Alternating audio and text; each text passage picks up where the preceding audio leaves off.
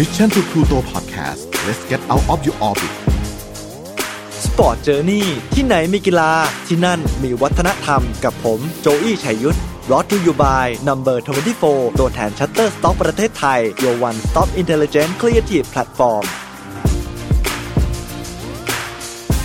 สวัสดีครับคุณผู้ฟังขอต้อนรับเข้าสู่รายการ Sport จอร์นี่กับผมโจอี้ชัยยุทธนะครับ ทาง Mission to Pluto Podcast ยังไงฝากทุกคนนะครับ กด subscribe นะครับช่องของเราไว้ด้วยจะได้ไม่พลาดทุกคอนเทนต์นะครับแล้วก็เป็นกำลังใจกับทีมงานพวกเราด้วยนะฮะสำหรับวันนี้เนี่ยผมโจอี้จะนำเรื่องราวของทีมแมนเชสเตอร์ยูไนเต็ดหรือว่าที่คุ้นเคยว่าแมนยูมาเล่าให้ฟังกับเหตุการณ์หายนะ เครื่องบินตก มีผู้เสียชีวิตเกือบที่ว่าจะเรียกว่ายกทีมหรือว่าตายยกทีมก็ว่าได้ครับ เหตุการณ์ในครั้งนี้เนี่ยเกิดที่มิวนิกประเทศเยอรมันนะครับผมเชื่อว่า แฟนๆ รุ่นเดอะของแมนยูเนี่ยจะต้องเคยฟังและเคยได้ยินรู้เหตุการณ์นี้อย่างดี แต่ว่าเด็กรุ่นใหม่ๆเนี่ยอาจจะไม่เคยรู้หรือว่าทราบถึงรายละเอียดเหตุการณ์มาก่อน เพราะว่ามันย้อนกลับไปเมื่อ 63 ปีที่แล้ว วันนี้เลยตั้งใจจะหยิบยกนำมาเล่าให้ฟังครับ เริ่มกันเลยครับ ในวันนั้นเองครับ วันที่ 6 กุมภาพันธ์ปี 1958 เวลาเกิดเหตุการณ์คือบ่าย3โมง3นาทีครับ ในวันนั้นเองครับผมต้องขอเล่าว่าพวกเขาเนี่ยเดินทางมาจากประเทศยูโกสลาเวียครับก่อนหน้านั้น 1 วันนะครับ พวกเขามีคิวที่จะไปแข่งยูโรเปียนคัพหรือว่ายูฟาแชมเปี้ยนลีกในปัจจุบันนะครับกับเรดสตาร์เบลเกรดนะครับแล้วก็สกอร์จบลงด้วย 3 ประตูต่อ 3 แต่ว่าแมนยูเข้ารอบชิงชนะเลิศ ถือว่าเป็นเรื่องน่ายินดีนะครับ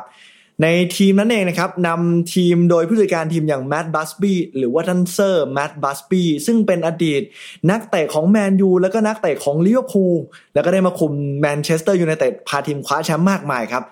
ในชุดนั้นเองนะครับทีมของเขาเนี่ยจะมีการเรียกขานว่า Busby Babes หรือว่าเด็กๆของบัสบี้ครับเพราะว่าแมตต์บัสบี้เนี่ยนำดาวรุ่งตั้งแต่อายุ 17 ปีเนี่ยปลุกปั้นขึ้นมาขึ้นเล่นทีมชุดใหญ่ จนสามารถคว้าแชมป์ต่างๆ มากมาย และในปีนั้นก็ถือว่าเป็นปีที่เด็กๆ ดาวรุ่งเนี่ยกำลังสุกงอมได้ที่ เพราะมีอายุเฉลี่ย 20 ถึง 21 ปี แล้วก็ทำให้ทีมแมนยูเนี่ยคว้าแชมป์ต่างๆ มากมายกำลังฮอตมาก อนาคตไกลสุดๆ เลยแหละครับ แล้วก็กำลังจะได้ไปชิงชนะเลิศยูโรเปียนคัพหรือว่ายูฟ่าแชมเปี้ยนลีกแต่ว่าอย่างที่ทราบกันดีครับว่าศึกยูโรเปียนคัพหรือว่าฟุตบอลยุโรปเนี่ยจะเตะในช่วงกลางสัปดาห์ในช่วงสุดสัปดาห์เนี่ยจะเป็นคิวของฟุตบอลลีก พวกเขาต้องบินกลับมาเตะฟุตบอลลีกกับวูล์ฟแฮมป์ตันครับ เลยได้มีการเดินทางจากเรดสตาร์เบลเกรดนะครับหรือว่ายูโกสลาเวียนั่นแหละครับกลับมาที่แมนเชสเตอร์ยูไนเต็ดแต่ว่าพวกเขาไม่สามารถบินตรงได้ครับ จะต้องมีการแวะพักเติมน้ำมัน ที่สนามบินมิวนิกในประเทศเยอรมนีก่อนครับ ในวันนั้นครับว่ากันว่าอุณหภูมิอยู่ที่ศูนย์องศาคืออากาศหนาวเย็นหิมะตก หนาวมากๆครับ ในขณะที่กัปตันพาผู้โดยสารทั้งหมด 38 คนลงจอดที่มิวนิกนะครับได้มีการเดินเช็คตรวจเครื่องออมีการใส่รองเท้าบูทยางเนี่ยขึ้นไปเดินบนปีกของเครื่องบินว่ามีน้ำแข็งเกาะเครื่องบินหรือไม่ ก็พบว่าไม่มีครับ แล้วก็มีการเติมน้ำมันให้เรียบร้อย วันนั้นเองครับบรรยากาศบนเครื่องบินของนักเตะทีมงานสตาฟโค้ชและนักข่าวที่บินไปด้วยเนี่ยเต็มไปด้วยความสุขและความ happy ครับเพราะว่าทีมได้มีโอกาสเข้าชิงเป็นครั้งแรก พวกเขาเดินทางด้วยสายการบิน British European Airways เที่ยวบินที่ 609 นะครับหลังจากที่มีการเติมน้ำมันเสร็จเรียบร้อยเช็คเครื่องนักบินแล้วก็กัปตันนะครับได้มีการประกาศเรียกให้นักเตะและผู้โดยสารทั้งหมดเนี่ยกลับขึ้นเครื่อง 38 คนนะครับ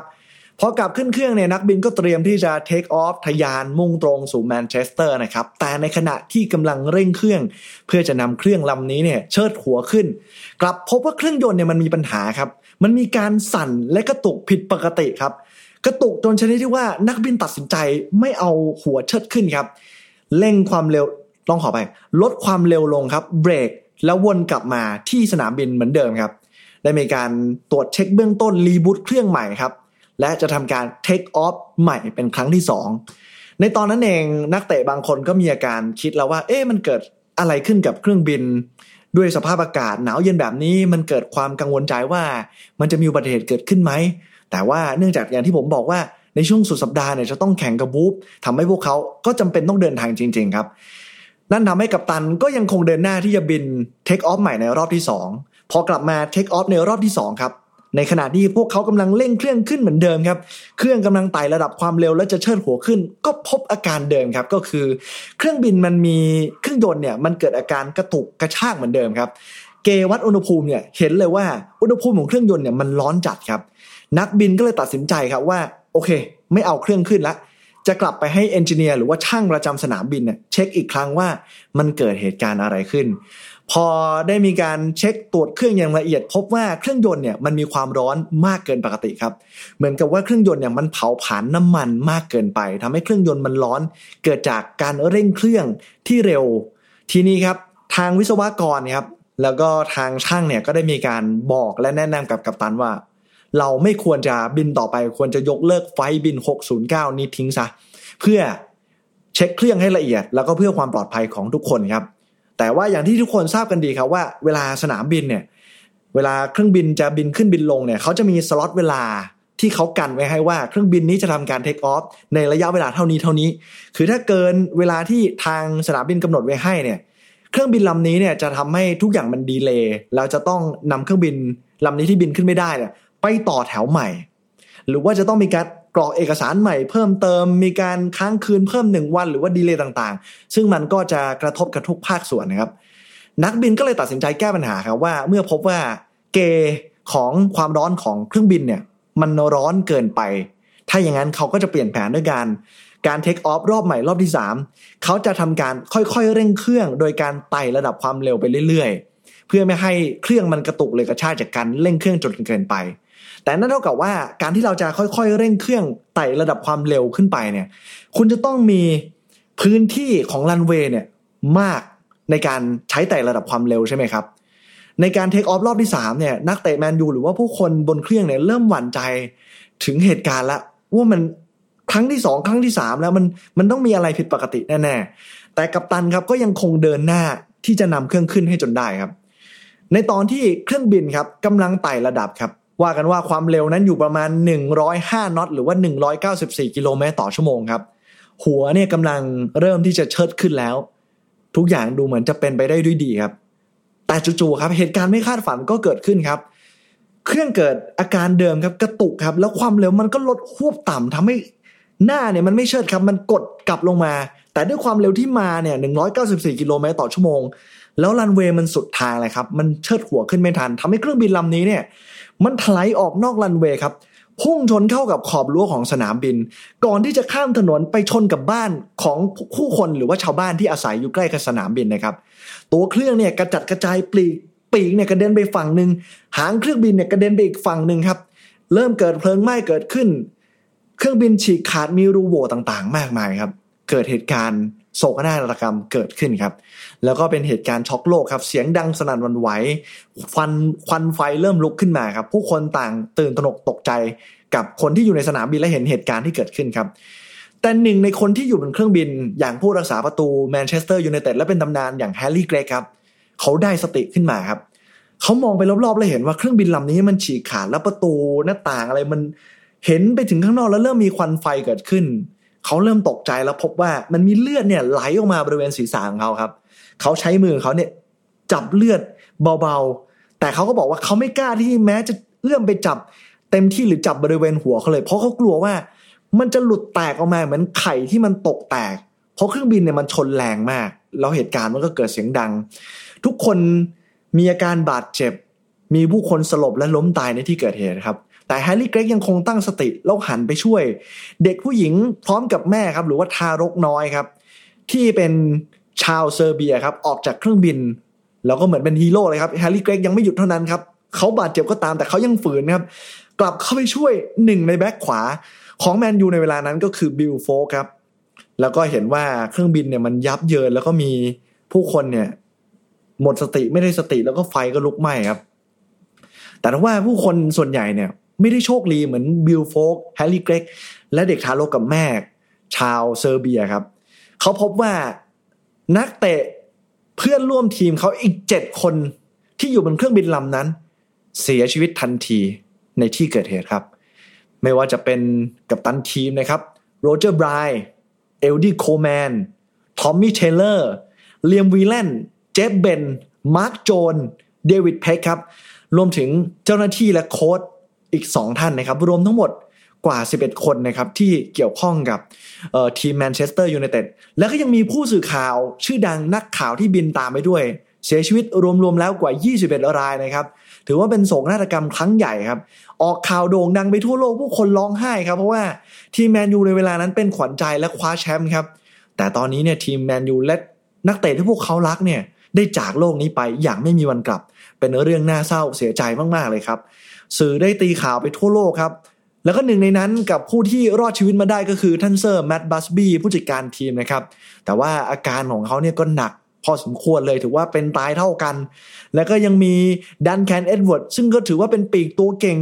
แล้วก็อนาคตไกลนะครับซี่โครงร้าวหักหลายจุดขาหักหลายจุด แล้วก็มีอาการปอดไต